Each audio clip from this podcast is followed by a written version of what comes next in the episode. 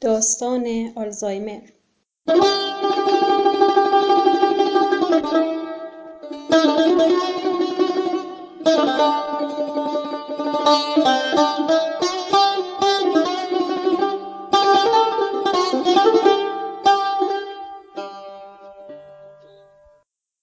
پیرمردی در حالی که چانه‌اش را به عصایش تکه داده بود، درست روبرویم نشسته بود و به گوشه‌ای از پارک ساعتها بود زل زده بود. مسیر نگاهش را دنبال کردم. خبری نبود. گویی ماشین زمان ذهنش را به جای دوردست در گذشته یا آینده غرق کرده بود که حتی سوال عابری که از او پرسید به خودش نیاورد. من جواب دادم که ساعت 8:20 است و به پیرمرد زل زدم. مشخص بود یا خاطره شیرین در گذشته را مرور می‌کند یا آرزوی دیرینه را در حال تحقق می‌بیند. این را از تبسمی که بر چهره‌اش نشسته بود میشد فهمید.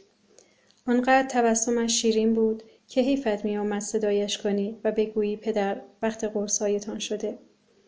صدایی از آن ظهر مرا به خود آورد. پیرمرد لبخند زنان پرسید: دخترم، من شبیه کسی هستم برای شما؟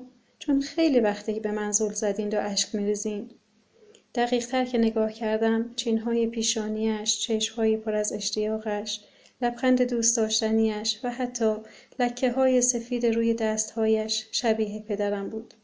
خودم رو جمع و جور کردم و گفتم: خاطره شیرینی از گذشته بود که آن زمان اشک شوق ریخته بودم.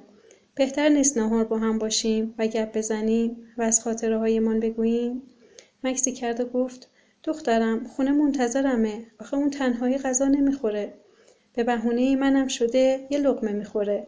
خنده‌ای تلخی زدم و گفتم: بهش گفتم امروز نهار شما را قرض میگیرم که با هم دیزی بخوریم.